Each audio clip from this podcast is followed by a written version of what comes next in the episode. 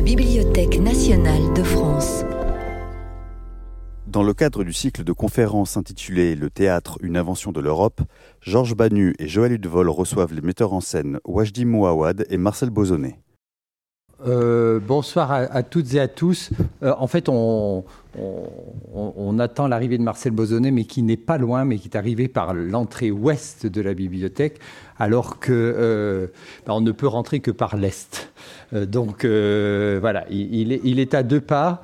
Et donc, vraiment, maintenant, il devrait nous rejoindre dans, quelques, minutes. Merci beaucoup à, tous et à toutes d'être là pour cette reprise du cycle le théâtre, une invention de l'Europe, qui est un, cycle que nous avons eu le, plaisir de d'imaginer et de, et de faire ensemble avec, avec Georges Banu euh, dès, dès l'année dernière, euh, avec euh, des invités aussi différents et passionnants que Thiago Rodriguez, Georges Lavaudan, Laurent Godet, Gabor Tompa. Ah ben voilà, Marcel arrive. on, le remercie très, très vivement d'être là ce soir parce que c'est, il a un emploi du temps serré, enfin comme beaucoup, mais euh, euh, particulièrement. Simplifié énormément.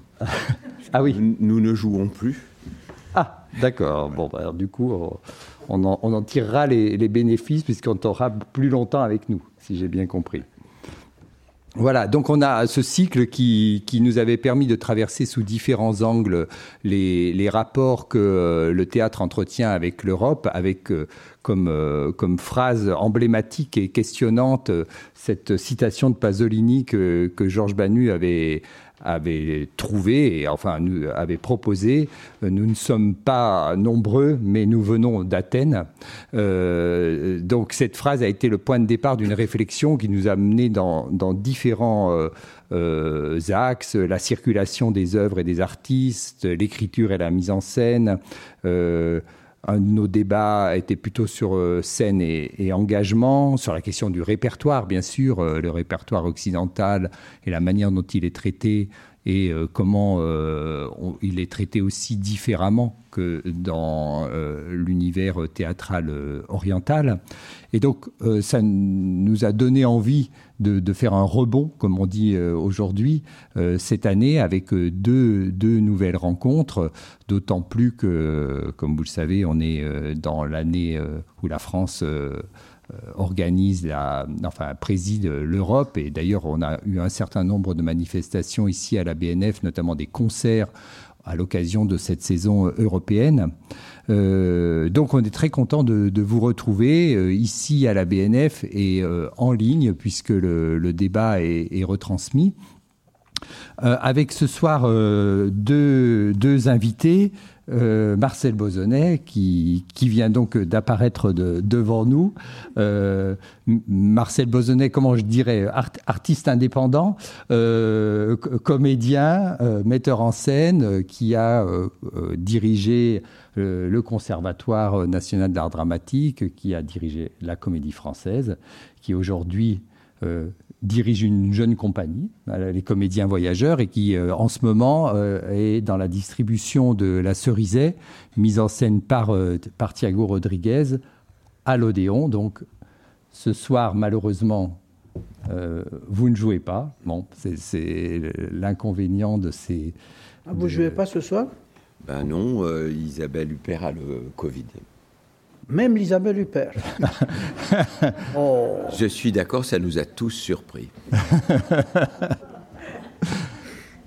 Donc voilà, merci beaucoup, euh, merci beaucoup d'être là, d'être là ce soir. Et euh, Wajdi Mouawad, euh, auteur, metteur en scène, euh, qui a, qui est, dont le, répertoire est maintenant euh, très bien connu de nous tous, qui a un long parcours euh, depuis les rives de la Méditerranée jusqu'à l'autre côté de l'Atlantique, jusque chez nous, où euh, nous avons la chance de l'avoir pour directeur du théâtre de la colline depuis 2016, c'est ça, et avec une, une, très très belle programmation dont dont, les, textes et les mises en scène qu'il produit. Et il nous a semblé vraiment intéressant à, Georges et à moi de vous entendre chacun et de vous entendre ensemble sur cette, sur cette question de le théâtre, une invention de l'Europe. avec toutes ces, ramifications, et notamment aujourd'hui, je pense, avec ces, racines grecques qui, qui vous inspirent l'un et l'autre. Alors Georges, peut-être tu veux dire un petit mot avant qu'on laisse la parole à nos... Enfin, qu'on commence à, à, titiller nos invités. Ah ben, D'abord, excusez-moi, on a parlé avec quoi je dis tout à l'heure, euh, et on n'a pas fait attention. Euh, est-ce qu'on pourrait éclairer un peu plus la salle là, Parce qu'on est dans une situation un peu d'acteur, c'est pas possible. Même le Covid. mais je ne comprends pas pourquoi on ne peut pas éclairer la salle un peu. Enfin. Enfin, c'est assez, c'est assez agréable de voir les visages des mm. gens euh, avec des masques ou sans masque. Mais enfin, euh, ah, ah, mais c'est déjà mieux. Ça s'obscurcit. c'est.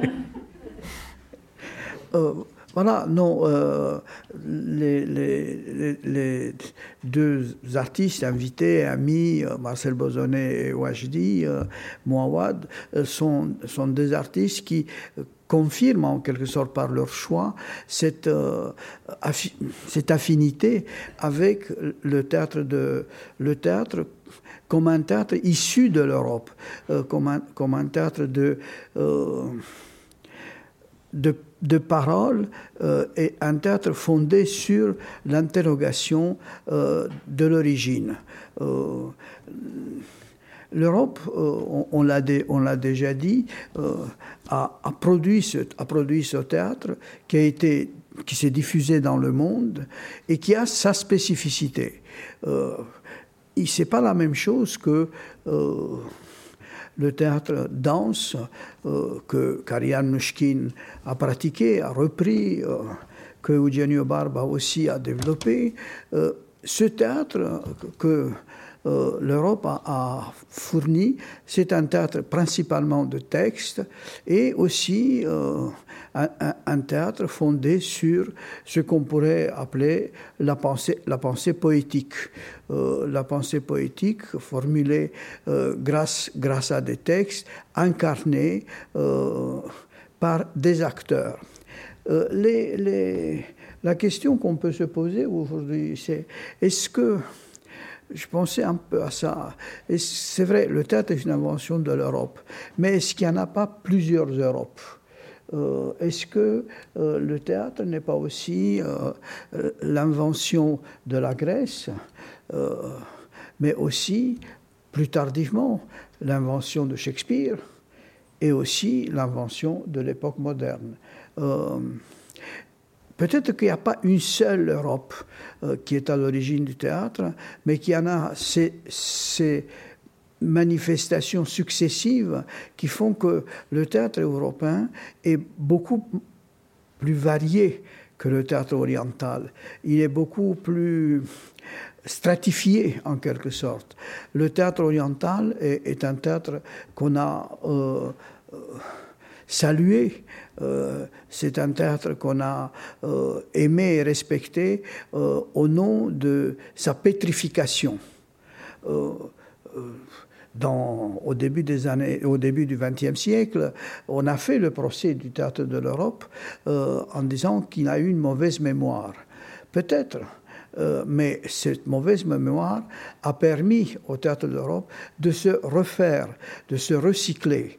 Euh, et cette modification est une modification propre uniquement à, à, cette pratique européenne. Euh, le kabuki est fixé et il reste le même euh, comme une donnée fondamentale de la culture théâtrale japonaise, l'opéra de Pékin, etc. Par contre, le, euh, le théâtre de l'Europe est fondé sur cette comment dire, sur cette permanente, permanente remodelage, ce, ce permanent ce permanent recyclage. Euh, donc, une première question qu'on pourrait poser, est-ce que euh, vous êtes séduit par le pouvoir des mots, la puissance des mots? Euh, Marcel est un des plus grands admirateur et maître de l'alexandrin français. Wajidi est un poète de la, de la langue, pratique un théâtre de la langue. Et justement, je pense qu'on on, on, pourrait partir de là. pourquoi l'Europe a créé un théâtre où le moyen principal, c'est la parole incarnée, c'est la poésie des mots, la, la langue, euh, la langue euh, exaltée aussi bien par Sophocle, Shakespeare ou Racine.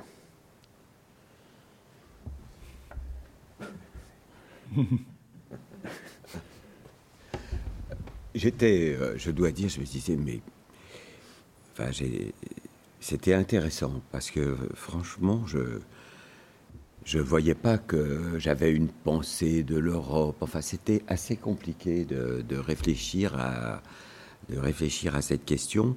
Et puis finalement, je suis tombé tout, à fait, enfin vraiment quand même poussé par l'approche de, la, de, de, notre entretien effectivement, j'ai dû me rappeler que euh, quand j'étais petit, euh, l'Europe euh, n'était pas inventée. Hein, mon père avait été prisonnier de guerre en Prusse orientale, mon grand-père avait fait la guerre de 14-18, il se souvenait de la guerre de 70. Et donc, si vous voulez, euh, l'environnement euh, autour de cette petite ville dans laquelle j'habitais, euh, c'était plutôt, comment dire, il y, avait une sorte d'ennemi, c'était l'Allemagne. Et ma sœur, qui est un petit peu plus jeune que moi, avait un correspondant allemand. Et alors, ça avait été vraiment une, grosse difficulté familiale, mais notamment pour mon père, de recevoir ce correspondant allemand à la maison. C'était toute une chose euh, de réconciliation. Et ça m'a amené à réfléchir effectivement. Moi, j'ai fait des études, donc euh, l'allemand, c'était la première langue. Donc j'ai fait de l'allemand et j'apprenais le vocabulaire le matin et le soir. Et le lendemain matin, je ne m'en souvenais plus. Mais c'était horrible. Parce que donc ça ne rentrait pas, l'allemand ne rentrait pas, mais je dois dire qu'en classe de quatrième, euh, le poème de Goethe, euh, Le roi des aulnes, qui était dans notre cahier d'allemand, m'avait totalement euh, subjugué. Vraiment, j'étais passé outre, là, j'étais passé outre cette difficulté familiale. Et je dois dire aussi que en classe de seconde, euh, il y avait dans le livre d'allemand une, un, un, morceau de pièce de théâtre, ce qui était assez rare dans les livres de littérature. Un morceau de pièce de théâtre, et la pièce de théâtre, c'était devant la porte. Et devant la porte, c'est l'histoire d'un soldat allemand qui rentre chez lui et il est devant la porte. Il va de porte en porte et personne ne lui ouvre sa porte. Et là, j'étais quand même, j'avais déjà, en seconde, on est quand même déjà un, petit peu plus grand. Euh, là, j'avais découvert que de l'autre côté, il y avait eu des soldats aussi, qu'on était devant la porte. Et donc, euh, alors ça n'a peut-être pas de rapport, mais moi en tout cas, le répertoire, pour confirmer ce que tu dis, que j'ai le plus joué, c'est le répertoire allemand. J'ai joué Buchner. Avec euh, Jean-Marie Vidégier, on avait monté Léon Séléna. Je pense qu'on a été les premiers à le faire. Et puis ensuite, j'ai joué Lenz avec Patrice Chéreau. J'ai joué Kleist avec Petri Ionesco. J'ai joué euh, avec Alain Olivier et Goethe sous la direction de Bruno Bayen. C'est le répertoire que j'ai le plus joué.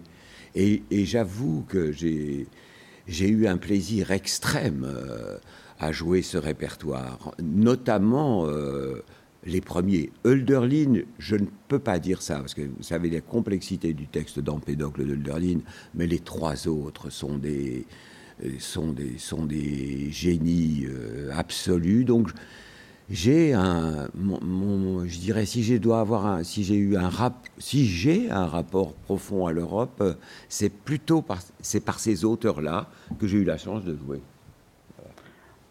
Mais ce que, ce que tu dis, c'est d'ailleurs, ça renvoie au, geste fondateur de, de, de, Villard, euh, qui, après la, après la guerre, euh, ose euh, on peut s'imaginer ce que tu dis, ton, rapport, avec, ah, le rapport avec, euh, avec le correspondant de ta sœur, etc. Quand Villard décide de mettre en scène le prince d'Hambourg, euh, est, vraiment un acte fondateur, en quelque sorte, de qui, qui, visait à dépasser les, fractures de l'Europe. Absolument, et d'ailleurs je peux le confirmer parce que c'était en 54, hein, et j'étais avec, je faisais un camp avec les scouts en Corse, et quand je suis revenu, c'était déjà loin la Corse, on avait, on avait visité l'église. Euh, orthodoxe de, de, Nice, enfin qui étaient des bâtiments que je n'avais jamais vus. Et, quand je suis revenu, il y avait eu là un stage de la jeunesse et des sports, et ils avaient monté dans cette petite ville Goetz von Berlichingen. Dans, dans, la même année, il y, a eu une, dans il y a eu un mouvement comme ça. C'est intéressant pour nous de penser que quand même, euh, les femmes et les hommes de théâtre peuvent, peuvent faire quelque chose. Parce que on peut contrer un peu les mouvements généraux. Et là, par exemple, ce que tu dis de Villard, mais de ce, de ce, de ce stage de la jeunesse et des sports qui avait remporté un succès extraordinaire parce qu'on avait mis des spectateurs sur la rivière et euh, les acteurs jouaient dans les rochers. Donc il y avait eu un bouleversement euh, géophysique et puis un bouleversement, euh, effectivement, un renversement sur, sur le, les rapports avec l'Allemagne. Oui, d'ailleurs, euh, euh, il y a cette euh, très belle histoire, c'est que Villard va, voir Gérard Philippe, qui raconte qu'il n'avait pas rencontré Villard et qu'il il se maquillait. Et, et, il voit dans le, dans le miroir la tête de Villard qui rentre. Et quand même, c'était encore un jeune acteur. Villard euh, était, commençait à avoir une notoriété et euh, Villard lui parle, il discute et Villard lui dit euh, Je vous propose de faire le prince de Hambourg. Et Gérard Philippe dit D'accord. Et quand Villard sort, sur le pas de la porte, se retourne et il dit Et le Cid, ça vous va aussi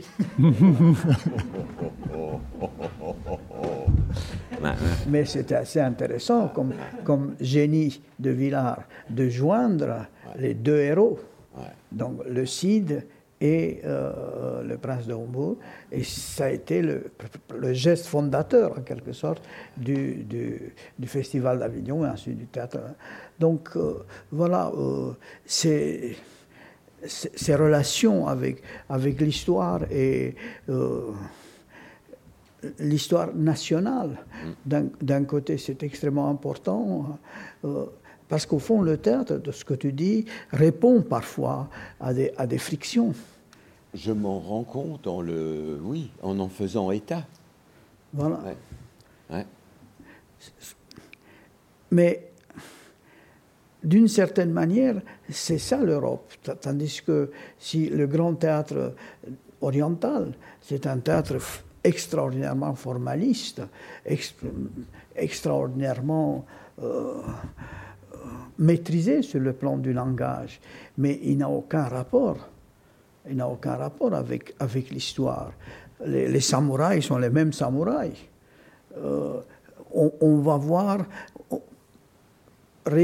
réécouter et entendre l'éternelle histoire des, samouraïs qui ne. Qui, c'est complet. En principe, c'est coupé. Non, mais ça va. C'est Isabelle Huppert qui est. oui, parce qu'elle n'est pas d'accord avec ce qu'on dit. Elle proteste. Euh, peut-être qu'on peut demander à, à, à, Wajdi quelle réaction euh, il a justement. Alors, euh, enfin, évidemment, le, ah bah, rapport. À...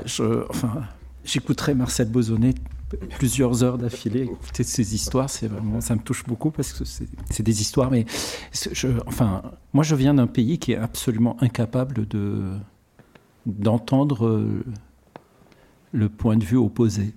Je viens d'un pays qui est absolument incapable de se réconcilier, absolument incapable. Donc, euh, je suis fondé par ça. Je suis fondé par, euh, euh, une parole muette, c'est-à-dire les paroles, les paroles du pays d'où je viens sont des paroles muettes. Elles sont faites pour pour nourrir la détestation de l'autre. C'est pour ça que j'appelle ça une parole muette. elle crée de la, elle crée de la, du muet elles, font, ce sont des paroles qui nous amènent à éteindre la parole. Et euh, ça me touche énormément. Une des choses qui m'a beaucoup touché dans, un jour dans, ma, dans, ma, dans mes pérégrinations, c'était euh, une tombe dans un cimetière, euh, dans un petit village pas loin de la ville de Barjac. C'était un tout petit cimetière. Et il y avait une tombe d'un type qui s'appelait Blondel et euh, les dates de naissance de, ce monsieur Blondel étaient 1856, 1950, quelque chose comme ça. Et, j'ai réalisé en un, j'avais jamais fait ce lien, j'ai réalisé que cet homme avait traversé les trois guerres franco-allemandes. Et sur le coup, je me suis dit, oh mais attends, mais attends, mais Rimbaud, Rimbaud, c'est 1856, et Pétain, Pétain, c'est 1854, 1951. Et d'un coup, j'ai eu une image de trois garçons, euh, Philippe, Arthur et euh, ce blondel, Lucien, en train de jouer sur un terrain vague, en jouant aux billes. Tout à coup, les Prussiens arrivent et chacun part dans une direction différente. Et il y en a un qui devient le grand poète de son pays, le second devient le grand héros et le grand traître de son pays, et le troisième devient le grand inconnu de son pays. Mais les trois étaient euh, assemblés. Et c'est c'est très particulier d'être ému par l'histoire d'un pays qui n'est pas le nôtre, parce qu'il nous renvoie à l'histoire de notre propre pays et à son incapacité. Et puis, euh, quelques années plus tard, j'ai été très touché par le discours de quand il y a eu en 2003 euh, euh, ce débat international sur l'invasion en Irak, de voir l'Allemagne et la France opposées à la guerre. Et je me disais peut-être, enfin, est-ce qu'on pourrait imaginer un jour voir le Liban, la Syrie, l'Iran et Israël en train de tenir un discours commun pour empêcher une guerre entre des Chinois et des Russes, par exemple. et ça me paraissait tellement... Alors ça, c'est l'endroit d'où je viens. Mais l'endroit d'où je viens, c'est celui de la Méditerranée. Donc, je suis chrétien, donc je suis par Saint Paul grec, on va dire. Et euh, la Grèce, bien, pour rejoindre un peu la question de, de, Georges sur la parole, le théâtre de la parole, c'est très important parce que la parole est, euh, euh, c'est l'ADN de la démocratie. C'est l'ADN.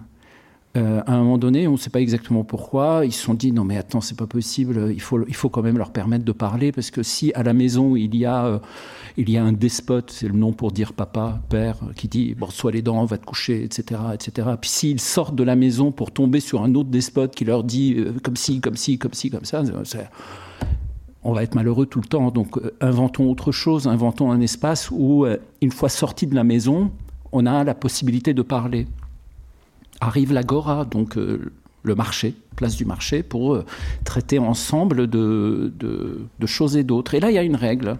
La règle est simple, elle dit bien, euh, il y a un sujet collectif, qui soit peut, qui, quel que soit le citoyen peut prendre la parole et il parlera sans craindre d'être interrompu. Personne parle sans crainte d'être interrompu. Une fois qu'elle a terminé, quelqu'un d'autre prend la parole à son tour pour proposer. Alors la, condition, c'est de proposer autre chose que ce qui vient d'être dit. Et là, pareil, la personne qui parle peut parler sans craindre d'être interrompue. Et puis au bout de 3-4 personnes, on a un peu le sentiment d'avoir fait le tour. Donc tous ceux qui n'ont pas parlé disent moi, moi qui n'ai pas parlé, si j'avais dit, si j'avais à dire quelque chose, je dirais ce que lui, voilà ce que lui a dit. Donc ma, voix, je, la voix que j'aurais utilisée, je la mets là. Et puis ils se sont rendus compte que euh, ils étaient incapables d'arriver à une unanimité. Donc euh, ils prennent la majorité et disent bon ben on va suivre l'idée de celui-là pendant un certain temps, mais pas pas de manière infinie pendant quelques temps pour être sûr que ça marche. Et, euh, et ceux qui étaient dans, ceux qui pouvaient participer à cette agora, c'était les habitants de l'arrondissement d'Athènes. Et euh, arrondissement en grec, c'était euh, c'était le dème. Donc c'était la loi de ceux qui habitaient dans les dèmes. Donc la démocratie vient, c'est l'étymologie de ce mot, les habitants des dèmes qui pouvaient parler. Et là, euh, une chose apparaît, c'est que par la parole, par la parole, par le fait de pouvoir parler, on était capable de vivre ensemble. Et euh, très vite, vous voyez, encore aujourd'hui, quand en répétition, quelqu'un coupe quelqu'un d'autre avant qu'il ait fini sa réplique, l'autre lui dit euh, Tu m'as coupé hier. Hein.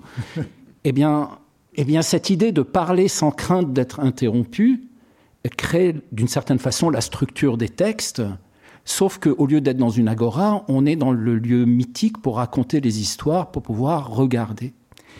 Et la démocratie, pour moi, elle a quelque chose de vraiment très important, c'est qu'elle, par la parole, c'est qu'elle rappelle une chose, c'est qu'on n'est pas propriétaire, on est locataire. Hein. on arrive au pouvoir, mais c'est pas pour tout le temps. On est, contrairement au droit du sang, on est roi toute sa vie, on est propriétaire du pouvoir. La démocratie dit on est locataire. Et j'aime beaucoup cette idée de locataire parce que comme auteur, je me, je, pas seulement comme auteur, une des choses vraiment très fortes, c'est que je me suis toujours dit ne, te, ne pense jamais que tu es propriétaire de quoi que ce soit, ni, ni de l'écriture, ni de la mise en scène. Sois pas propriétaire, ne vis pas comme un propriétaire, vis comme un locataire, peut-être à cause de cet exil euh, qui, euh, qui a été euh, mon lot, on va dire. Mais cette idée-là d'être locataire, elle est elle est, très importante parce que là, je rejoins un peu ce qui a été dit et par Marcel et par Georges sur le prince de Hambourg et sur euh, euh, le, le, correspondant allemand. La première pièce, le premier texte de l'histoire du théâtre en Europe, c'est les Perses de Échille. Et les Perses, c'est l'ennemi. C'est-à-dire, faut imaginer ce que c'est. Il hein, faut vraiment imaginer. On vient de vivre une guerre qui a failli euh, nous faire disparaître par l'invasion des Perses. Il a fallu se battre contre les Perses. On s'est battu contre les Perses. Ils nous ont terrorisés. On les a haïs. On les a détestés. Des soldats sont morts, des guerriers sont morts. Mais finalement, on finit par gagner. Et on va au théâtre. Et quel est le titre? C'est les Perses. Et qu'est-ce que ça raconte? La douleur de l'ennemi. Et on pleure. Un peu comme pleurer la mort de Hector dans l'Iliade et l'Odyssée. Cette idée, elle est fondamentale, c'est-à-dire même avant Échille, euh, l'invention de Homère, qui est de faire en sorte qu'à la mort de Hector, qui est quand même celui qui tue les Grecs, on pleure, euh, qu'aux Perses, on pleure dans, dans un amphithéâtre rempli de Grecs, et que quelques, décennies plus tard, pas longtemps après, dans une pièce qui s'appelle Oedipe à Colonne, qui est montée de manière un peu posthume dans la vie de Sophocle, il y a Oedipe, Oedipe qui est, euh, le zombie, hein, le zombie, celui qui est détesté par tous parce qu'il a tué son père, il a couché avec sa mère et en plus il s'est crevé les yeux, c'est-à-dire le pire du pire, l'infection, l'infection absolue. C'est vraiment, c'est, euh, c'est, euh, c'est le pédophile absolu, quoi. C'est, euh, c'est celui qu'on hait le plus collectivement, celui qu'on pointe du doigt. Arrive en bordure d'Athènes et demande l'hospitalité. Il est rejeté partout, hein, il est rejeté de partout, il n'a pas le droit d'entrer nulle part, euh, tout le monde lui crache dessus. C'est vraiment le rebut. Et il arrive à Athènes, enfin en bordure d'Athènes, en banlieue, dans un lieu qui s'appelle Colonne, et il est, il est accueilli par Thésée, et euh, il demande l'hospitalité. Et Thésée dit, non seulement je t'accueille, mais qui que ce soit, vous, lirez, je ne la connais pas par cœur, mais c'est la première réplique de Thésée, qui que ce soit qui viendra pour euh, te toucher, te blesser, te sortir de là, je mettrai ma maison à feu et à sang pour te défendre, car je te fais la promesse de te, de te protéger puisque je t'accueille. Et cette Europe de l'accueil, cette, cette Europe de la promesse, c'est aussi cette Europe qui, euh, on va dire, parce que quand même ça a été une sacrée question après, après les camps de concentration, après, euh, après la découverte de ce que voilà ce que l'Europe peut faire à l'Europe, c'est-à-dire brûler euh, dans, de la manière la plus enfin ahurissante 6 millions de, de, juifs. La question de la de la de la de la qu'est-ce qu'on fait maintenant à partir de quoi on fait. Là, je, je, pense un peu à certains écrits de. de euh, j'ai un blanc.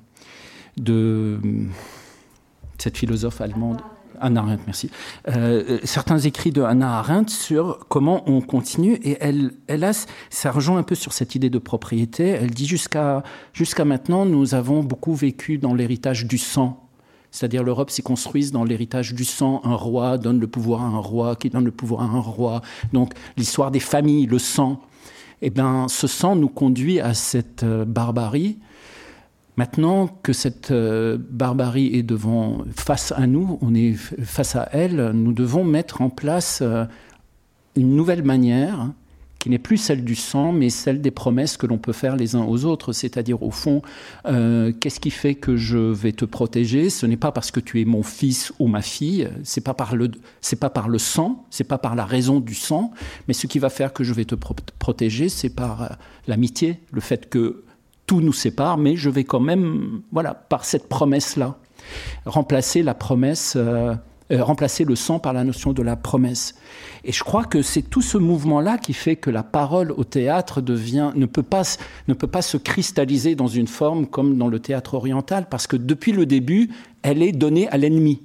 Elle est donnée à celui qui nous a attaqués. Elle est donnée, elle est, elle est celle qui, qui témoigne, qui parle pour celui que l'on déteste. Et, pour moi, cette idée-là, elle est fondamentale dans l'Europe. C'est-à-dire que l'Europe, c'est ça. C'est pour moi, l'Europe, c'est cet accueil, c'est cette, euh, c'est cet accueil, c'est cette, euh, cet intérêt à l'ennemi. Et je crois que c'est tout à fait, c'est voilà, euh, premier réflexe de Villars, c'est de monter le Prince de Hambourg. premier réflexe d'une génération qui qui est celle de l'après-guerre, c'est d'apprendre l'allemand.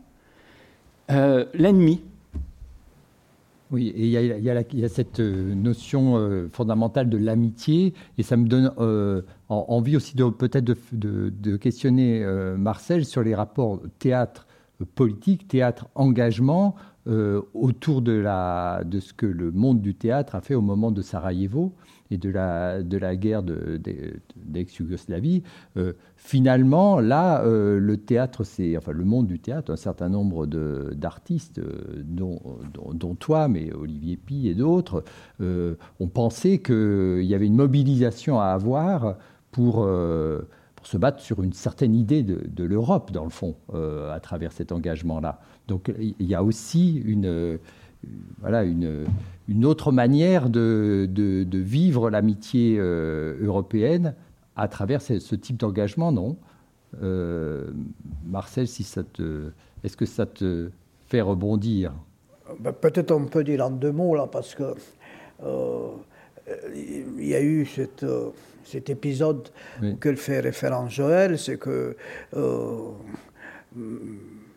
Milosevic est mort. Milosevic a engagé la, guerre des Balkans au nom de la Grande Serbie euh, et euh, au moment de, euh, de, la mort de Milosevic, il y a eu cette, ce geste un peu particulier de Handke d'aller rendre hommage à, à Milosevic et Marcel a pris la position que moi aussi personnellement j'ai défendue de suspendre euh, un projet de mise en scène avec un texte de euh, Handke euh, envisagé par Bruno Bayen. Donc euh, c'était une sorte de, prise de position liée au théâtre, mais liée aussi à la politique. Et finalement, on a découvert que les gens de théâtre, en France aussi, se sont divisés. Que euh, moi j'ai écrit, je me souviens maintenant, un article dans Libération dont je suis même aujourd'hui content. Euh, euh, il y a eu un certain nombre de signatures qui se sont joints à, nous, mais il y en a d'autres qui ont fait corps commun avec Bruno Bayen qui défendrait le droit à l'autonomie d'un projet. Voilà, donc. Euh, ça, c'est vraiment une toute autre. Enfin, comment oui, dire C'est deux. deux, D'incruster une affaire. Enfin, une affaire. C'est compliqué. Euh, c'est compliqué. Je ne voudrais pas que ça nous, ça nous détourne de la conversation. Euh, parce que ce que j'ai, dans ce que tu disais, ce qui est, très, c'est vrai, ce qui est très beau, c'est cette idée de, que le théâtre produit un renversement. Non, c'est ça. Ça produit un renversement. Euh, euh, et c'est, très juste de le mettre au cœur du théâtre. Je sais pas si on peut. Alors, pour aller très vite, il se trouve que j'ai eu la chance, étant directeur du conservatoire, de voir arriver dans mon bureau euh, un, jeune cinéaste euh, qui, était, euh, qui, arrivait de, Sarajevo. C'était une époque où on ne, on, ne, comprenait pas très bien quelle était la situation. Il m'a déplié la carte des Jeux Olympiques de Sarajevo. C'était donc comme Grenoble. On vous met la carte de Grenoble. Vous voyez bien que Grenoble est une ville comme ça. Autour, il y a des montagnes. On vous dit les batteries de Milosevic sont là, à 4 km, elles tirent sur la ville. Donc vous comprenez parfaitement la situation. C'est une ville assiégée. Ça, ça a été compris par beaucoup, ça a été un mouvement.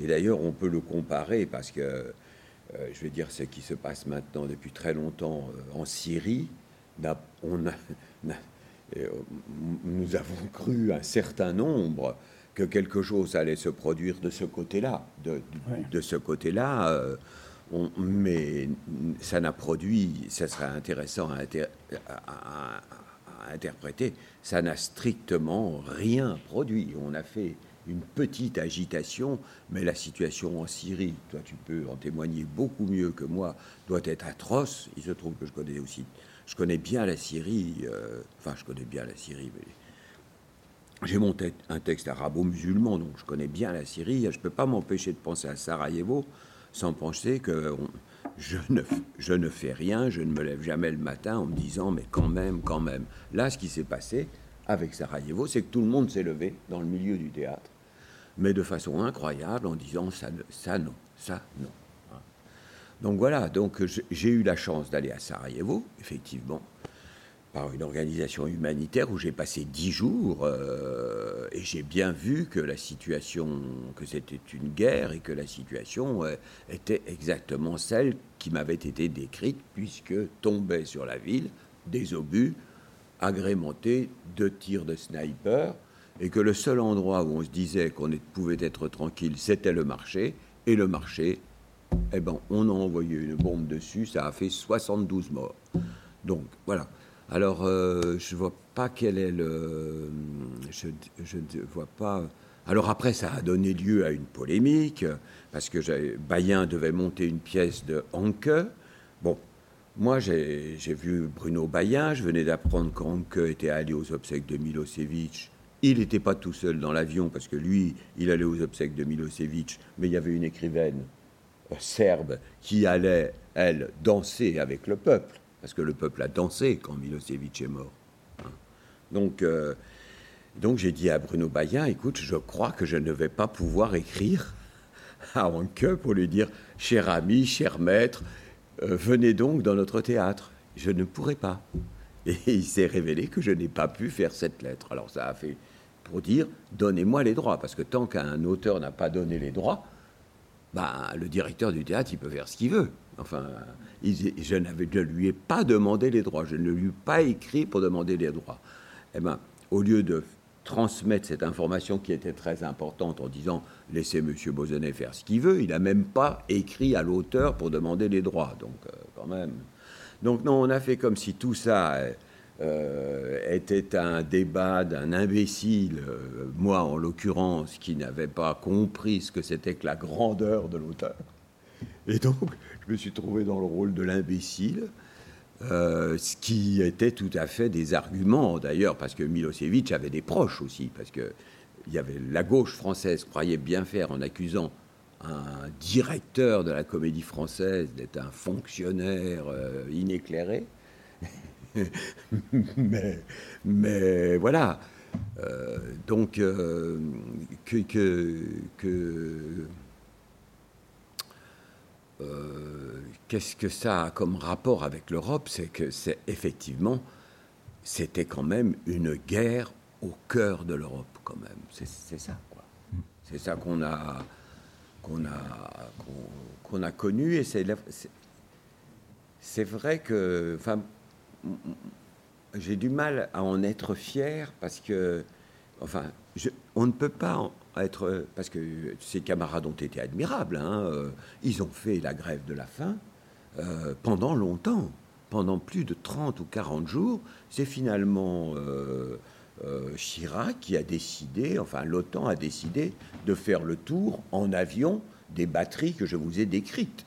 Vous prenez 10 avions de l'OTAN et dans la matinée, c'était terminé. C'est quand même dingue.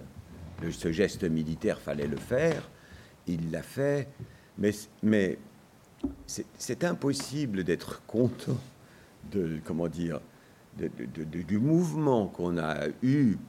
Que le, alors je dis nous parce que disons que c'est le milieu du théâtre, les artistes, enfin les gens de théâtre, il y a eu un mouvement mais considérable. Parce que moi je suis allé là-bas, mais j'ai demandé aux troupes qui jouaient, parce que les troupes jouaient.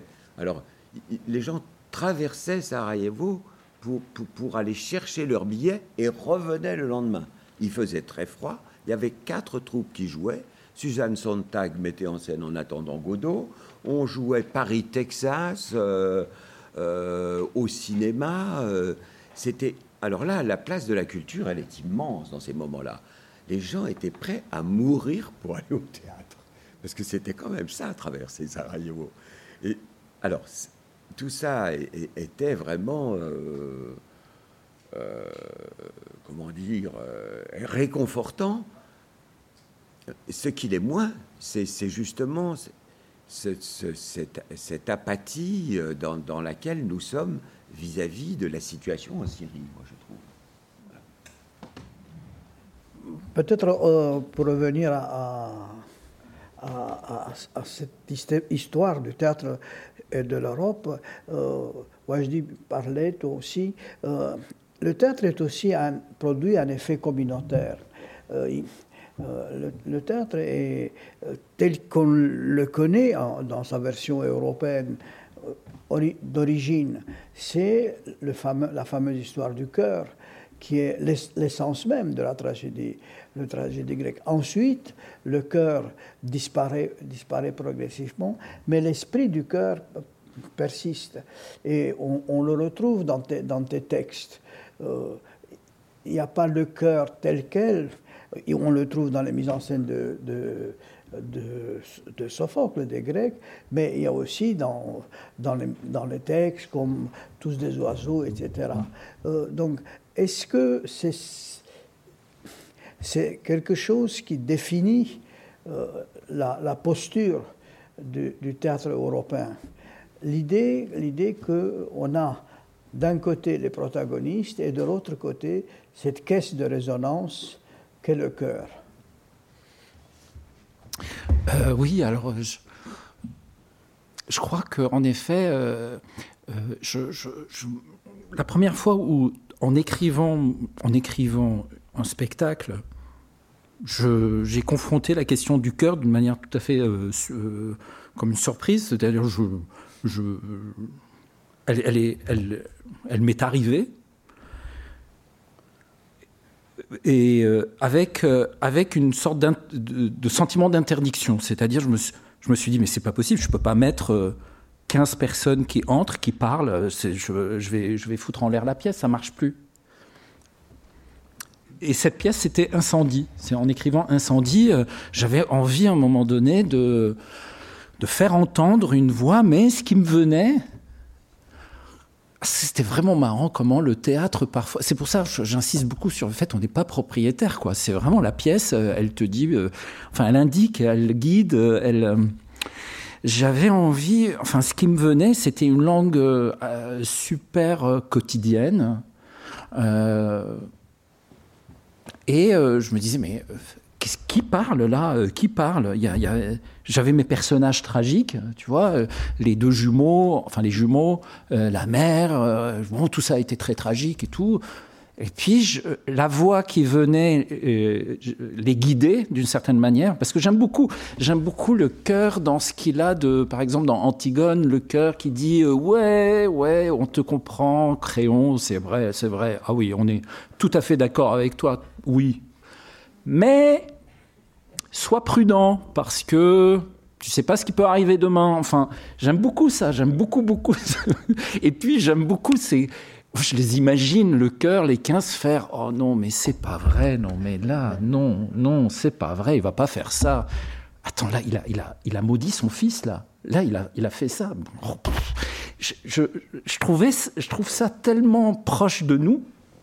Mais je pouvais pas l'écrire, je pouvais pas faire ça parce que quelque chose semblait dans la forme plus possible, plus possible peut-être parce que je sais pas justement euh, les derniers chœurs qu'on avait vus, euh, auxquels on avait assisté, avaient été absolument catastrophiques. C'était les chœurs, euh, les chœurs des grandes messes nazies, quoi. Enfin, où tu avais un protagoniste qui parlait d'une manière tellement convaincante et tellement émotive, avec toute une foule qui disait d'un seul geste qu'on est d'accord.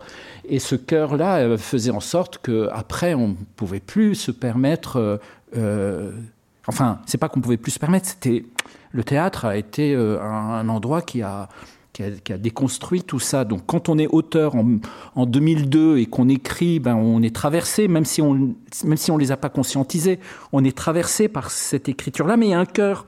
On sent qu'au bout du crayon, là, on a envie de marquer entre les 15 quereutes, mais on peut pas le faire. Donc, on écrit. Et là, c'est là où est apparu le personnage du notaire. Le personnage du notaire dans Incendie, qui, euh, euh, arrive et qui dit Ouais, ben non, mais entrez, entrez, entrez, vous n'allez pas rester dans le couloir, entrez. Bon, enfin, en même temps, je comprends, si j'étais vous, moi, je rentrerais pas, mais bon, faut bien rentrer, rentrer. Alors, bon, ben, les jumeaux rentrent, il dit bah, je, Voilà, je vais vous lire le testament de votre maman, elle est morte, euh, voilà, mais bon, voilà, elle dit, elle dit ça. Et là, les deux enfants bah, grimpent au plafond et le notaire dit non, mais oui, mais je comprends. Vous avez raison, vous avez raison. Mais quand même, elle- cette femme, quand même, votre mère, elle a vécu. Puis bon, bah, là, elle est morte. Bah, faut peut-être écouter ça. Et je me suis rendu compte que ce, ce cœur-là, eh bien, c'était euh, c'était ce notaire qui était un banlieusard, qui était très préoccupé par sa pelouse, mais qui avait un qu'il faut faut arroser parce qu'il fait très très chaud, puis euh, elle est en train de jaunir, et euh, qui va accompagner les jumeaux dans leur quête, les, les guider, et sans qui rien ne sera ne, ne peut arriver. Et je m'étais dit en fait, si sur Échille, le, le chef de le Quereute le coryphée. Le coryphée dans Échille est le gardien de la loi des dieux. Il est, sévère. hein. Quand vous lisez Agamemnon, le coryphée, il plaisante pas. hein. C'est bah, très, très. Bon, c'est la loi. Dans Sophocle, le, le il. Il fait oui, non, mais vous avez raison, les dieux, bon, ils n'ont pas trop tendance à agir pour venir pu- punir les méchants. On peut douter des dieux, mais quand même, la justice des dieux, quand même, elle a du sens. Un corps, c'est bien de l'enterrer, quoi. Bon. Mais quand arrive Euripide, le coryphée dit euh, Non, mais attends, moi, si j'étais toi, les cœurs, les dieux, en tout cas, s'ils existent, ce serait bien de s'en débarrasser. Et puis, bon, oui, euh, euh, Shakespeare, et puis euh, Shakespeare, et puis Tchekhov, et puis Beckett, où le coryphée n'est qu'un arbre, ou un type qui arrive qui articule à peu près pas grand-chose. Et puis, euh, ben, on arrive, euh, les auteurs d'aujourd'hui, c'est qui le coryphée ben, Je me suis dit, ah, c'est pas mal, c'est un banlieusard qui arrose sa pelouse, qui est super gentil, qui est... Et, pour moi, ça s'est vraiment inscrit dans cette, euh, dans cette mélancolie du, cœur. Je ne peux plus y avoir accès comme avant. Mais on, mais on a, on a, on a les, comme, si le- comme si des cendres, comme si l'alphabet avait brûlé dans, les, dans les fours crématoires et qu'on n'avait retrouvé que les cendres de l'alphabet et que de ces cendres, il a fallu reconstruire un, des lettres de carton, des lettres de cendres, et qu'il a fallu réécrire des choses, euh, réécrire, re-raconter des histoires, re-raconter des histoires, re, redire, re, et qu'on est condamné à ce fameux re. On peut plus être, on est, on est dans le re, en tout cas avant un certain temps. Donc c'est un peu comme ça que, mais c'est comme ça que je me relie au grec continuellement.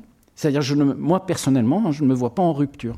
Je me dis pas, euh, je vois pas ça comme une rupture. Je vois comme presque de la métampsychose, une seconde vie, la réminiscence de la, de la vie d'avant. Le, cœur, c'est aussi une, dimension euh, vocale, souvent. Euh, et, à, la Comédie Française, notamment dans le projet qui avait eu, alors là aussi un projet qui n'a pas abouti, d'Édith Proie avec, avec Benoît Besson, euh, il y avait, euh, enfin, je me souviens que tu étais très attentif au travail que faisaient les acteurs euh, pour, pour un chœur parfaitement réglé vocalement. Et là aussi, on avait une sorte d'image de, la communauté au diapason. Alors, ça, c'est une résonance différente du, notaire voilà, qui est devenu, mais quand même, dans l'art de l'acteur, il y a euh, la recherche d'une convergence euh, vocale parfois dans, le cœur ça me semble aussi important dans ton, parcours, Marcel, la dimension de la voix, et puis notamment dans cette dimension chorale, dans la formation des acteurs aussi au, conservatoire. C'est vrai que pour, bah, c'est-à-dire, euh, enfin, c'est quand même le même dispositif dans lequel on est à l'Odéon. Là, on est à l'Odéon, très bien. Hein. Mais on a joué, il se trouve qu'on a joué, euh, on a joué la Cerisay aussi euh, dans l'amphithéâtre gréco-romain de Pompéi. Très bien. On se dit, a priori, voilà, ça va pas être évident. Et puis euh, finalement, ça ne va pas si mal que ça, parce qu'il y, a y a donc la scène, l'orchestre, et puis euh, bah, les, gradins. Et, et j'étais dans les gradins, et tout d'un coup, j'étais droit, quoi. Et je, je, vois que les gradins, ils étaient exactement à cette hauteur-là. Ils étaient très loin. C'est des gradins qui peuvent contenir 3 4 000 personnes. Mais si je bougeais ma tête comme ça, pour dépasser les gradins, il fallait que j'incline. C'était une exactitude. Tu vois, c'était une exactitude. Et donc, cette exactitude-là, c'était la, c'était la même. Euh, enfin, on était, on, était les mêmes. Et, il m'est arrivé les mêmes que les acteurs. Enfin, et, souvent, euh, justement, euh, on est à l'Odéon. Je me dis, mais qu'est-ce qu'on fait là? Parce que c'est quand même absolument magnifique, l'Odéon. Il, y, a, les girandoles, tout ça, tout le monde est là, assemblé. Je me dis, mais, mais qu'est-ce qu'on va faire c'est impressionnant. Et, justement, euh, euh, Isabelle Huppert, on lui posait la question de savoir, mais elle dit, vous jouez avec le public? Elle avait marqué un temps d'hésitation, et elle disait quelque chose. Non, on joue pas avec le public il est dans notre tête, on est dans la tête du public. C'est vrai qu'on fait, on fait semblant de faire comme ci, comme ça, comme si on jouait avec le public, mais quand même notre, le, comment dire, euh, le, notre corps, notre tête et la, façon dont on va parler, on parle à un, cerveau, à une conscience, enfin. Et ça, effectivement, ça n'a pas bougé. ça n'a pas bougé. C'est vrai qu'on se, on se sait regarder. Oui. Et ça suffit, comme si euh, ce savoir regarder, d'ailleurs, c'est le théâtre, c'est l'endroit d'où l'on regarde. Enfin, et, et c'est vrai que euh, c'est euh, c'est comme lorsqu'on écrit, on sait que ça sera lu, mais ça suffit. Et donc il n'y a plus à, jouer avec le lecteur ou même même Italo Calvino qui écrit dans Si par une nuit d'hiver un voyageur, où il dit tout de suite, voilà, tu es rentré dans la librairie, tu as tourné à droite et à gauche, et puis là, tu es tombé sur, si c'est par une nuit d'hiver, un voyageur de Italo Calvino, tu te dis, oh, pourquoi pas, tu l'as pris, etc. Il fait toute la description de ce qu'on a fait vraiment avant d'acheter le livre. Même là, on sent que ce n'est pas vraiment, enfin, qu'il écrit en, sachant qu'il va être lu. Et ça, c'est très très beau, cette idée de savoir qu'on est regardé, mais, qu'on n'a pas besoin de, de, jouer avec euh, concrètement. Moi, pour revenir à, à, Sarajevo et peut-être à, à, Shakespeare ou à des Grecs, c'est que euh, moi, je suis allé à Sarajevo et euh, j'ai, il y a eu une visite qui a été organisée par le commandant de la résistance à Sarajevo, mmh. qui était un homme qui avait fait ses études à Paris euh, qui parlait un français impeccable, euh, qui avait 1m80, tout ça. Et euh, on a parlé ensemble, et comme il a trouvé en moi un client tout à fait privilégié, on est resté ensemble. On a parlé, il m'a montré à Sarajevo où vous voyez sur la, du côté du marché partout des endroits où il y a une sorte de pierre marqué du rouge. Et ce sont les endroits où il y a eu les morts de, Sarajevo. Et euh, il m'a dit, euh, euh, Monsieur Banu, vous savez, je ne suis pas de Sarajevo. Moi, je suis serbe. Je suis serbe. Et j'ai lutté contre les Serbes. Et à ce moment-là, pour moi, ça a été un choc parce que je découvrais le personnage shakespearien Coriolan, qui, vous savez, Coriolan lutte contre les Romains en se situant du côté de Volsk. Et euh, je me suis dit, voilà, l'histoire fait que le théâtre shakespearien est tellement fort que te permet parfois de faire la jonction entre un contexte très particulier, Sarajevo, et un contexte parabolique du personnage. Et je me souviens même maintenant que quand on s'est quitté, il m'a dit, il a 20 cm de plus que moi, euh, il m'a dit, allez, je vous quitte, je m'en vais. Mais n'oubliez pas que d'ici à 60 km, je suis condamné à mort parce qu'il était à Sarajevo. Mais Belgrade, c'était à 60 km.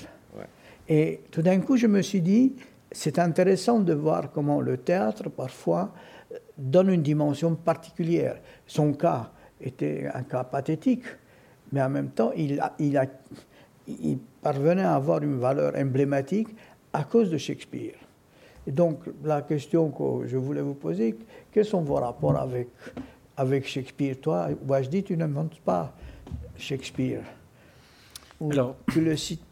J'ai monté Macbeth. C'est la première euh, chose que j'ai fait dans ma vie de théâtre, ça a été de monter Macbeth. Parce que ce que je trouvais, ce qui me passionnait, c'était euh, le fait que toutes les scènes étaient écrites de nuit. toutes les scènes sont de nuit. Euh, dans Macbeth tout, le temps de, de nuit. Donc j'ai monté ça la nuit. J'ai joué ça de 2h à 6h du matin dans un parking à Montréal. Et ça, ça a été. Euh, mais le, vrai, le vrai choc que j'ai eu avec Shakespeare est venu d'une autre manière, est venu euh, à l'école de théâtre en première année. Euh, un jour, je vois une petite feuille, Yann Cott, conférence Shakespeare. Et moi, Yann Cott, c'était la collection Marabout, Shakespeare, notre contemporain, tu vois. Donc, et je me dis, ah, bah, je vais y aller. Et nous avons été sept dans la salle. On était sept. Et j'étais le plus jeune des sept, j'avais 18 ans, et les autres, c'était des universitaires, des gens qui étaient venus pour... Et c'était, euh, il était déjà assez âgé, donc euh, il a parlé, il a parlé de Shakespeare, etc.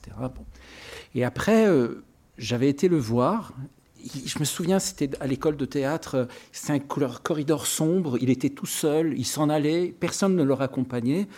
J'ai été le voir, je lui ai demandé, euh, je dis, euh, Monsieur Cotte, Monsieur Cotte, euh, voilà, moi j'ai jamais lu Shakespeare. Qu'est-ce que je devrais commencer par lire? Et il me dit, Ah, vous avez jamais lu? Il dit Quel âge avez-vous? Je dis J'ai 19 ans. Il dit Alors lisez Hamlet.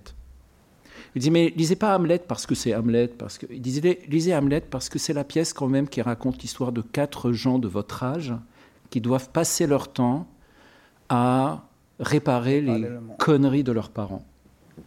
Hamlet doit réparer le truc de son père, Laerte, les bêtises de son père, Fortinbras, pareil, Ophélie avec son. Il disait les jeunes sont écrasés par les générations de leurs parents. Lisez ça et lisez là de, en disant qu'ils ont votre âge. Et quand j'ai lu ça, ça m'a donné envie d'écrire Willy. J'ai écrit Willy Protagoras enfermé dans les toilettes, qui est ma première pièce, qui raconte l'histoire de quatre jeunes qui vont tous mourir, écrasés par la bêtise de leurs parents. Et donc, pour moi, Shakespeare m'a fait écrire. Mais, mais grâce, grâce, pas, grâce à quelqu'un comme toi, tu vois, c'est-à-dire quelqu'un qui, euh, qui a lu le théâtre, qui a aimé le théâtre, qui a vu du théâtre et qui, qui par simplement une phrase adressé à quelqu'un euh, a ouvert une fenêtre. Euh, tu vois Donc ça, ça a été pour moi. Après, bon, euh, il y a eu un travail avec Christophe Warlikowski qui m'a demandé d'écrire les monologues pour. pour il m'a dit voilà, dans Othello, Desdemone ne parle pas. Peux-tu lui, peux-tu lui écrire un monologue? Donc j'ai écrit un monologue pour Christophe Warlikowski dans Conte africain. Donc voilà, et puis un pour euh, Cordelia. Et je lui ai écrit un monologue pour euh, Cordelia au chevet de son père. Et ça a été une écriture euh, vraiment d'autant plus marquante et importante pour moi qu'elle était écrite pour un metteur en scène. C'est très très rare pour moi d'écrire pour un metteur en scène. C'était un truc. On dit que les metteurs en scène passent leur temps à chercher leur Coltès ou leur Tchekhov mais il y a des auteurs qui passent leur temps à chercher leur metteur en scène aussi. Euh, et, et, d'avoir trouvé Christophe, pour qui j'ai pu écrire, pour qui j'ai écrire pour Christophe, c'était écrire pour le, pour, le, pour le rendre heureux, pour le. Puis j'aime bien parce que parfois il m'appelle, il me dit ouais, euh, je suis en train de monter une pièce, il me manque deux répliques, tu peux me les écrire? Ok, donc je lui écris, je lui envoie. Et ça, ça aussi, c'est ça aussi c'est l'Europe, hein, parce que quand même Christophe, euh, c'est quand même quelqu'un qui a Enfin, tu le connais mieux que moi. Moi, à propos de Yann Cotte, moi, j'ai connu très bien Yann Cotte. On a été vraiment amis. Et je me souviens d'une phrase assez belle. Euh, il m'a dit Georges, tu vois ce livre, Shakespeare, notre contemporain, c'est le livre qui a sculpté ma vie. Et je trouve assez beau parce qu'au fond, euh, il, a fait, il était l'homme d'un seul livre. Euh, mais il dit, ce livre a sculpté ma vie. Et finalement, on comprend aussi que euh, ce livre a été a sculpté aussi notre, relation à, Shakespeare, aussi bien euh, pour Brooke euh, que pour, pour Streller aussi. Donc, c'est des livres essentiels qui, font, qui font du théâtre une expérience non seulement artistique.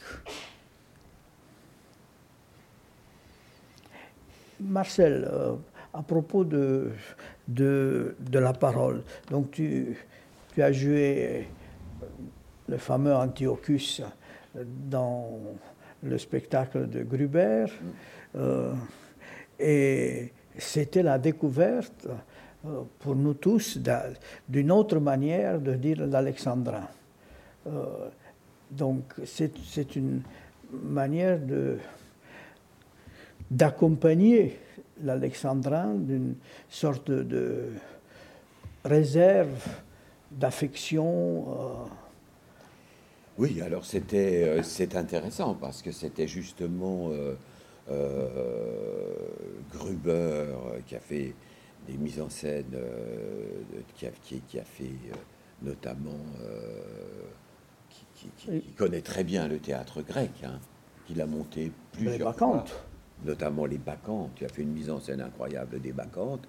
Et alors, euh, je ne sais pas. Euh, donc là, c'est vrai. Quand tu m'as demandé, je me dis que Gruber était aussi un grand Européen parce qu'il a été italien aux côtés de, de Streller, il a été allemand, mais français. Français. Et alors, le, grand Européen que j'ai connu, moi, c'est Beno Besson. Beno Besson, Un jour, je discutais, déjeuner avec Benoît Besson jusqu'à 4 heures de l'après-midi. La revue d'histoire du théâtre lui a consacré un ouvrage, mais ce jour-là, il était avec son assistante.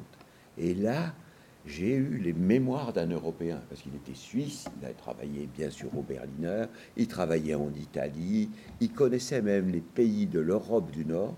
Je n'ai jamais entendu quelqu'un avoir autant pérégriné en Europe. C'était Benoît Besson. Mais bon, je, dis ça, pour qu'on s'en souvienne. Mais c'est vrai que Gruber, c'était très étonnant. Lui, c'était donc une langue étrangère. Euh, qui nous, et donc euh, qui voulait entendre euh, un peu comme il la, comme il la lisait. donc on jouait, on jouait, on jouait l'alexandrin sans le déclamer. Et donc c'était une révolution à l'intérieur de la comédie française, jouer l'alexandrin en le disant. Et ça a produit un effet de scandale inimaginable, parce qu'il y avait des gens qui étaient assis l'un à côté de l'autre, il y en avait un qui entendait tout et l'autre qui n'entendait rien. Et à la générale même, on a dû baisser le rideau à la fin de, du premier acte, parce que les gens protestaient, protestaient, et je, je pense même qu'il s'est fait traiter de salboche. C'était. Enfin, il y a. Maintenant, ça fait 30 ans. Mais. Et, mais, je, ne sais pas quoi dire de plus. Je ne sais pas. Il y avait la fameuse phrase que tu cites, quand, quand euh, il dit euh, ayez, ayez, le cœur chaud et la ah bouche froide. Alors voilà, c'est ça. Alors il avait des. Bah, c'est ce que disait le, André Wims, qui a, qui a travaillé sous sa direction. Il avait des formules poétiques, hölderliniennes. Il ne disait rien il disait chut, il voulait le silence absolu, et puis c'était toujours plus bas, plus bas. Enfin, chut, chut. Alors on était là, arrêtons un moment. Chut. Bas que arrêtons un moment. Chut. Et puis après, après, mon personnage Antiochus, il disait, je me suis tu cinq ans il le, prenait littéralement. Alors il me disait toujours, ça fait cinq ans qu'il n'a pas parlé. Donc il fallait que je parle comme quelqu'un qui n'avait pas parlé pendant cinq ans. C'était un faux sens, mais très éclairant. Bon oui, c'est une histoire européenne, c'est absolument magnifique, évidemment, d'être dirigé dans une tragédie racinienne de façon aussi juste, parce qu'il avait un rapport à l'émotion qui était ce qu'on cherche toujours quand on est sur une scène de théâtre. C'est une forme de simplicité et d'émotion. Et lui, il nous tenait là toute la, des, séances qui étaient assez courtes. Il travaillait trois ou quatre heures. Il arrivait à tenir sa distribution comme ça, comme un grand, comme un grand chef d'orchestre, je dirais, dans un état d'émotion et de simplicité. Alors effectivement, là j'ai reçu Racine euh, de, on a reçu Racine de Gruber. C'est Gruber qui nous a fait entendre Racine. Je veux finir quand même sur une chose que je voudrais dire qui est. j'ai entendu les. C'est pour revenir à, Kleist, là, à, Gérard Philippe. Je vous conseille d'entendre, d'écouter, parce qu'on voit Gérard Philippe comme un jeune premier, on le voit surtout au cinéma. Et j'ai entendu. Euh, j'ai entendu, parce qu'il y a des enregistrements de, des représentations de Gérard Philippe, au moins au TNP et je crois peut-être à Avignon. Il faut savoir que Gérard Philippe était un acteur d'une extrême intensité. C'est-à-dire, il, il, euh, il criait même quand il, il, va au pied de la... Il se jette au pied de l'électrice parce qu'il doit mourir il a des accents de, comment dire, de, il a des accents de, des accents tragiques et dissonants. Vous vous souvenez de cette voix magnifique qu'il avait, mais qu'on entend généralement hein, dans une petite, euh, dans une petite, euh, de façon mesurée. Et il était démesuré. C'était démesuré. C'était un acteur démesuré. Et ça, c'est très important parce que c'est très important parce que je veux dire, cette démesure avait, sans doute des mesures et qui n'étaient jamais, euh, comment dire, euh, oratoires ou jamais extérieures.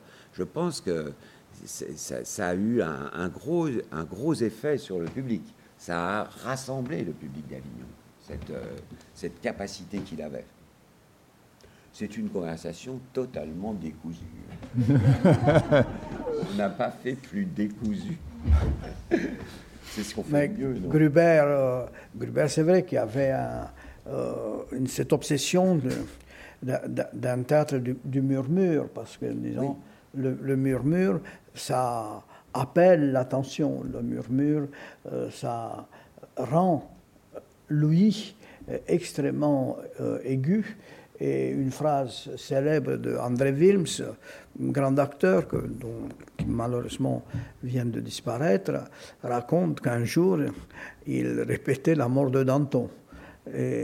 Gruber remarquait, il faut bien dire qu'il euh, avait aussi des comportements liés à son état éthylique.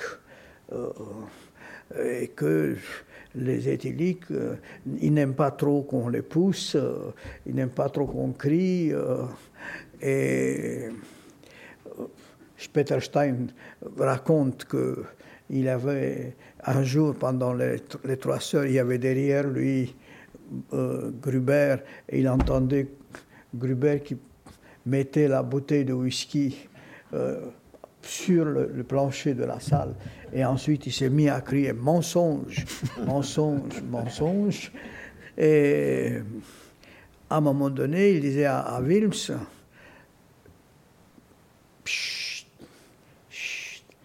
Et c'est pour la, pour la beauté de la phrase, euh, Wilms lui dit, mais Klaus, personne n'entendra. Et lui donne cette réponse presque hölderlinienne. Ne t'inquiète pas, André, ta mère t'entendra. Donc, euh, c'est. Et peut-être, euh, donc, dans tes textes, euh, il y a, dans la plupart de tes, textes, on, retrouve ce qui me semble, à mon avis, essentiel pour le théâtre européen, c'est euh, on, retrouve des paraboles. C'est pas seulement des histoires personnelles comme ça, mais des paraboles. Est-ce que ce goût pour la parabole, qui, est, qui va des, Grecs jusqu'à Beckett, est, est, quelque chose qui a à voir avec l'essence du théâtre européen. Alors, je, Surtout, les, par exemple, les oiseaux. Et... Oui. oui. Euh, je, je, par, par, euh, par la bande, oui, nécessairement, parce que ce que les, ce que l'exil m'a apporté, c'est l'école, c'est la culture de l'autre. La France d'abord, le Québec ensuite. Et euh, et dans cette, euh, dans cette découverte de la pensée occidentale, vous savez, les orientaux euh, sont beaucoup moins, enfin moi je, sont beaucoup moins dans la, dans la causalité. On ne pense pas par causalité, on ne se dit pas il y a ça, donc il y a ça, donc s'il y a ça, c'est qu'il y a ça. Euh, on n'est pas dans la causalité, euh, on est plutôt dans la métaphore, dans la, dans le, dans la fable.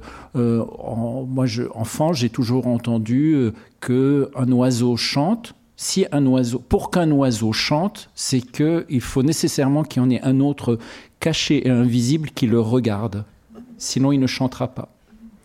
Donc la notion de gémellité, elle est donnée d'emblée dans un conte pour enfants. Pour euh, voilà, j'ai 4 ans, je dis à ma mère ah pourquoi l'oiseau chante? C'est parce qu'un oiseau le regarde. C'est ça. Pas parce que je sais pas quoi, non, parce qu'un oiseau le regarde. Donc le, rapport de causalité est nécessairement dans l'imaginaire. Mais on prend un avion, on change de pays, on arrive en CM2. Euh, on ne parle pas vraiment le français, on s'assoit et on entend en 732 Charles Martel repousse les Arabes à Poitiers.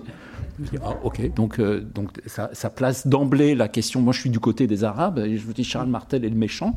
Et bon, voilà. Et puis, bon, ben, après l'école, ensuite la neige euh, au Québec. Euh, il fait très, très beau. Hein. Il fait très, très beau. Très, très beau. Grand ciel bleu, chouette. Je me mets en short, en t-shirt, je sors, mais il fait moins 15. Hein, je pense à cette phrase de. La, la, clarté augmente avec le, le, froid augmente avec la clarté c'est euh, Thomas Bernard qui a dit ça. C'est très juste au Québec, on le sent tout de suite. Et eh ben, tout ça fait en sorte que on, euh, découvre aussi une chose dans, ce voyage, en tout cas moi ça a été ça, qu'une phrase peut changer une vie. Euh, concrètement, au cutter, j'entends une phrase et je, me, je l'applique, je me mets à appliquer, parce qu'elle touche à quelque chose de fondamental, je me mets à l'appliquer tout de suite. j'applique ça tout de suite. Exemple, euh, voilà, troisième année à l'École nationale de théâtre, euh, série de notes après un, après un filage. Euh, le metteur en scène est vraiment pas content de nous, on a été très mauvais, etc. Il est très fâché, il nous fait un grand discours. Et à un moment donné, il dit Mais merde, merde, c'est quoi pour vous un acteur? C'est quoi un acteur? Je ne veux pas un acteur, c'est quelqu'un qui joue. Non, non, non, non, non, non. Et là, temps de silence, il était vraiment fâché. Hein, il, dit, il dit Non, non, non.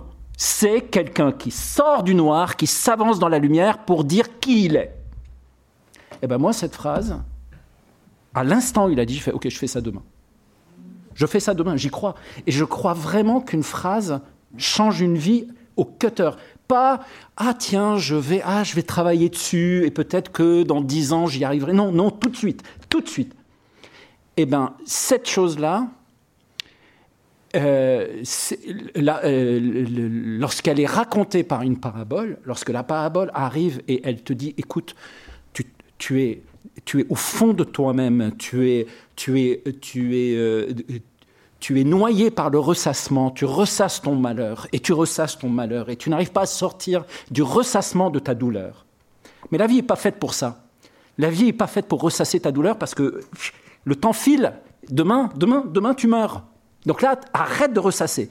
Mais ça, l'injonction arrête de ressasser ta douleur, on ne peut pas la sortir comme ça. On peut dire à quelqu'un, va voir un psy, mais ça va durer 15 ans. Mais il est possible aussi de dire, OK, j'ai une histoire à te raconter. Écoute bien. Pas écoute, écoute bien. Écoute bien l'histoire que je vais te raconter. Et je raconte l'histoire. Eh bien, j'ai la conviction profonde que, à la fin de l'histoire, au cutter, la personne fait OK, j'arrête, j'arrête de ressasser, j'arrête. Et je crois à ça, je crois vraiment profondément à ça. Et c'est pour ça, d'une certaine façon, que, je, que euh, quand je rencontre les acteurs, quand on commence un projet, je leur dis OK, euh, bon, euh, dans quel état on veut? Parce que tu comprends, moi, quand tu écris, quand tu es l'auteur, tu ne peux pas t'appuyer sur le texte. Quand tu montres Racine comme metteur en scène, tu peux dire à l'acteur Non, mais appuie-toi au texte, le texte est génial. Moi, je ne peux pas dire ça. Tu me vois, moi, en train de dire non mais, non, mais attends, le texte est dément, fais juste le dire. Je ne peux pas dire ça. Je ne peux pas dire Sois sobre. Je peux pas. Parce que comme auteur, mon premier doute, c'est pas l'acteur, c'est le texte. Nécessairement. Je suis tellement, je suis tellement sûr que c'est nul. Je suis tellement sûr que c'est mauvais parce que c'est pas Shakespeare, parce que c'est pas Racine, parce que c'est pas Coltès, parce que c'est pas tous ceux qui sont morts et dont on dit tous qu'ils sont vraiment formidables. C'est que moi. Donc en étant que moi, j'ai besoin de l'acteur en lui disant Ok, là tu y vas, tu mets ton âme, tu mets ton cœur, parce que sans, sans ça, je ne vais pas y arriver. Et là, il y a une question dans quel état on veut que le spectateur sorte? Eh bien, si s'il n'y a pas un miracle, ça vaut pas la peine. Le miracle, le miracle de la statue qui bouge, de la statue qui ouvre les yeux, de la pierre qui se met à parler, euh, le miracle.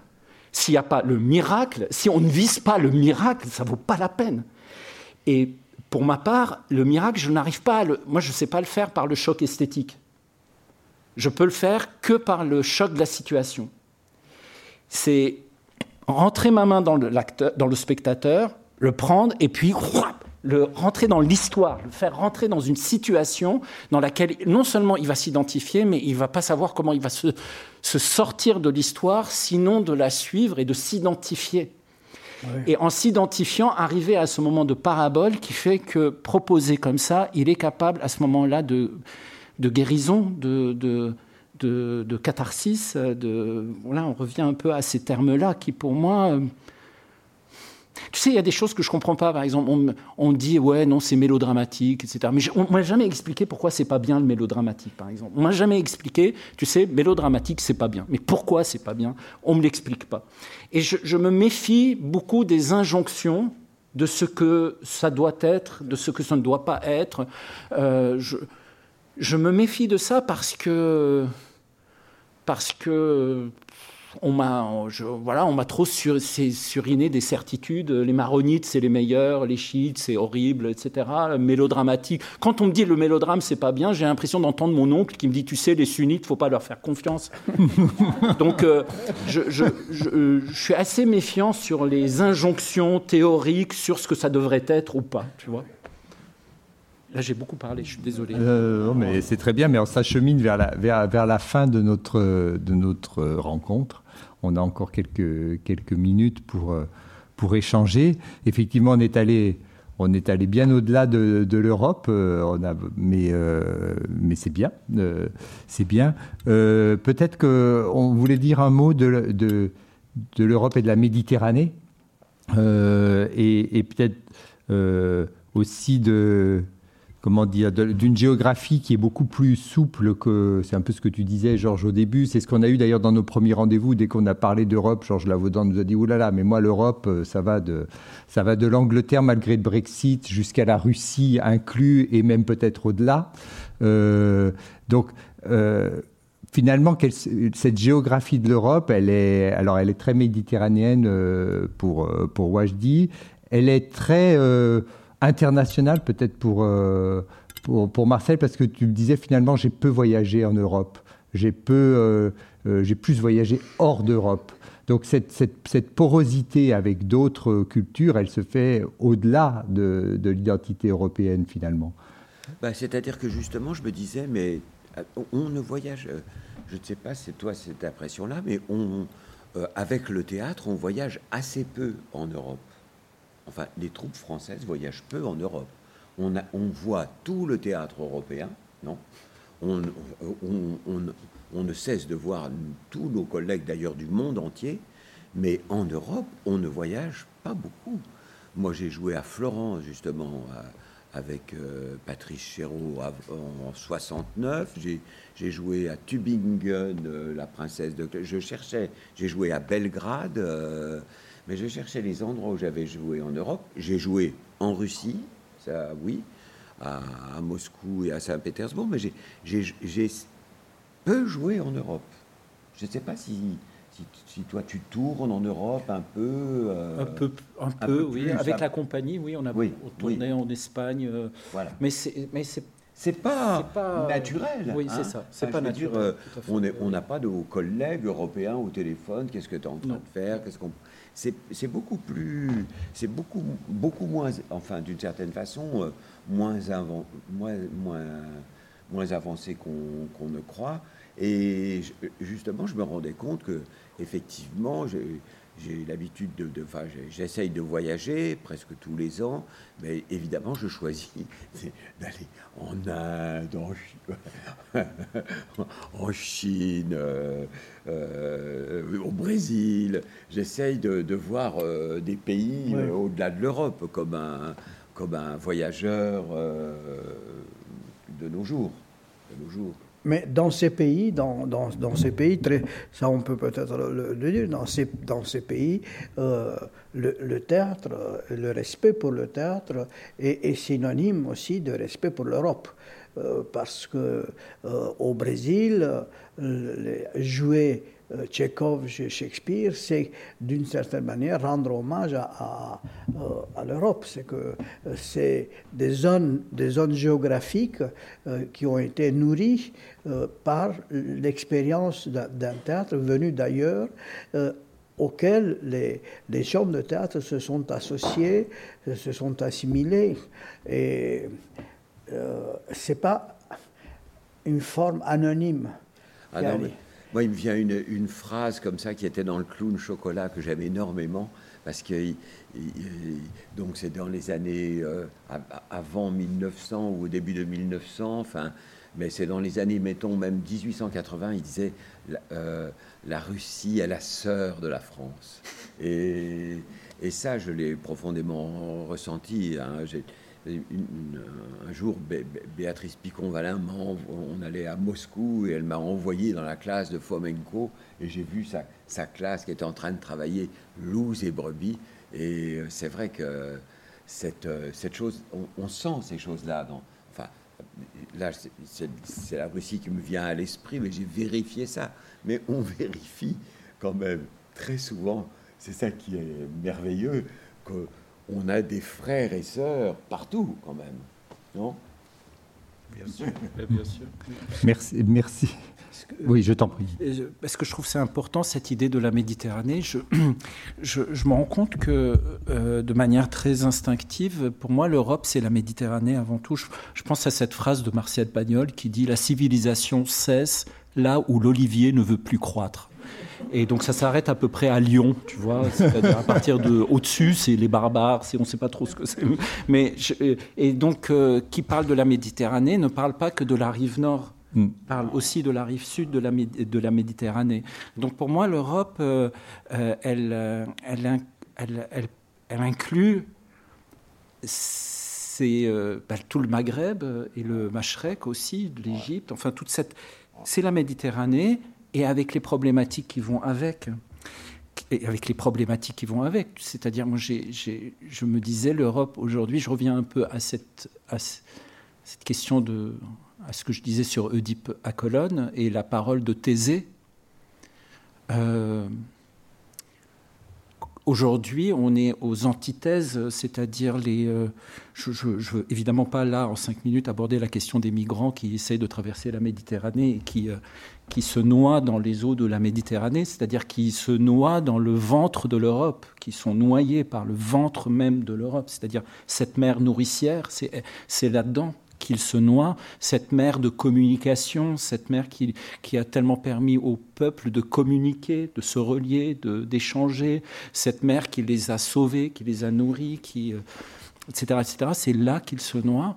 Et pour moi, c'est pas, c'est pas c'est pas des gens qui essayent de rentrer en Europe, ce sont des gens qui essayent de voyager en Europe, puisque pour moi, c'est compliqué de séparer la Méditerranée en disant mhm. il y a la partie nord et la partie sud, et puis ça, c'est, c'est, assez compliqué. Et ça m'amène en fait, euh, alors euh, là, je fais un saut parce qu'on n'a pas beaucoup de temps et j'aurais pas beaucoup, ça, me, ça me demanderait ça me demanderait du temps pour arriver à faire le, le lien.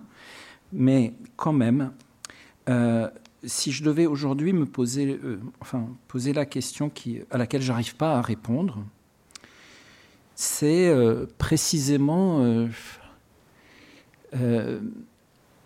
celle de, celle de l'ennemi, encore une fois. Je reviens à ça, c'est-à-dire je n'arrive pas à nommer l'ennemi pour lequel j'ai envie d'écrire, c'est-à-dire dont j'aimerais raconter l'histoire.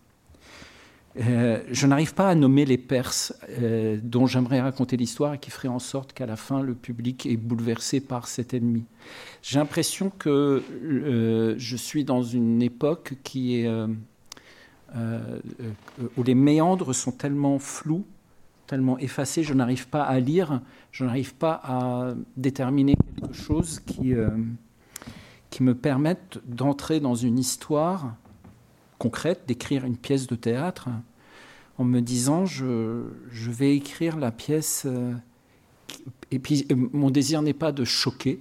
C'est pas que je veux choquer les gens, dire quoi, comment tu oses euh, faire ça, je veux pas faire ça, mais au contraire, tout au contraire. écrire une pièce qui fera en sorte que les gens sont presque pris en flagrant délit d'humanité et d'affection pour ceux, ceux qu'ils croyaient détester. Mais pour ça, j'arrive pas à nommer. J'arrive pas à, Je sais pas. Je me dis, ok, peut-être est-ce que c'est la morale, est-ce que c'est la bien-pensance, mais ça veut rien dire euh, exactement. J'ai de la difficulté à nommer. Et je trouve que cette difficulté à nommer euh, est peut-être le synonyme, et je ne parle pas que de moi, je pense qu'on est tous un peu dans une difficulté à nommer quelque chose, et cette difficulté est peut-être le, symptôme d'une de, faille dans, cette, euh, dans ce rapport à l'Europe, dans cette notion à l'Europe. Il y a peut-être une faille là. on, merci beaucoup. On va rester sur cette, euh, sur cette interrogation on, aimerait vraiment beaucoup continuer avec, euh, avec vous deux, avec, avec Georges aussi, euh, ces, débats et ces échanges qui ont été à la fois enflammés et, passionnants. bon, on s'arrête là pour, pour aujourd'hui, mais on, continuera à suivre, vous suivre sur les scènes et dans les théâtres avec grand bonheur. pour ce qui est de notre cycle, on se retrouve le 30 mars à 18h30 euh, avec comme invité euh, Brigitte Jacques, Yanis Kokos et Thomas Ostermayer. Euh, et je voulais vous signaler aussi que demain, ici même au, petit auditorium, il y a la projection de Virginia de Gilles Katz, qui est un film qui, est diffusé dans le cadre de l'exposition Catherine Sellers, donc pour tous les amateurs de théâtre jusqu'au 20 mars. Euh, dans la galerie des donateurs, ici, vous avez une exposition sur le, parcours artistique de cette grande comédienne que fut Catherine Sellers. Et je vous incite vraiment à, venir découvrir ces grandes rencontres avec Camus, Duras, euh, Régis, etc. Donc demain, au petit auditorium à 14h30. Merci mille fois à tous et merci encore à vous d'avoir été là avec nous.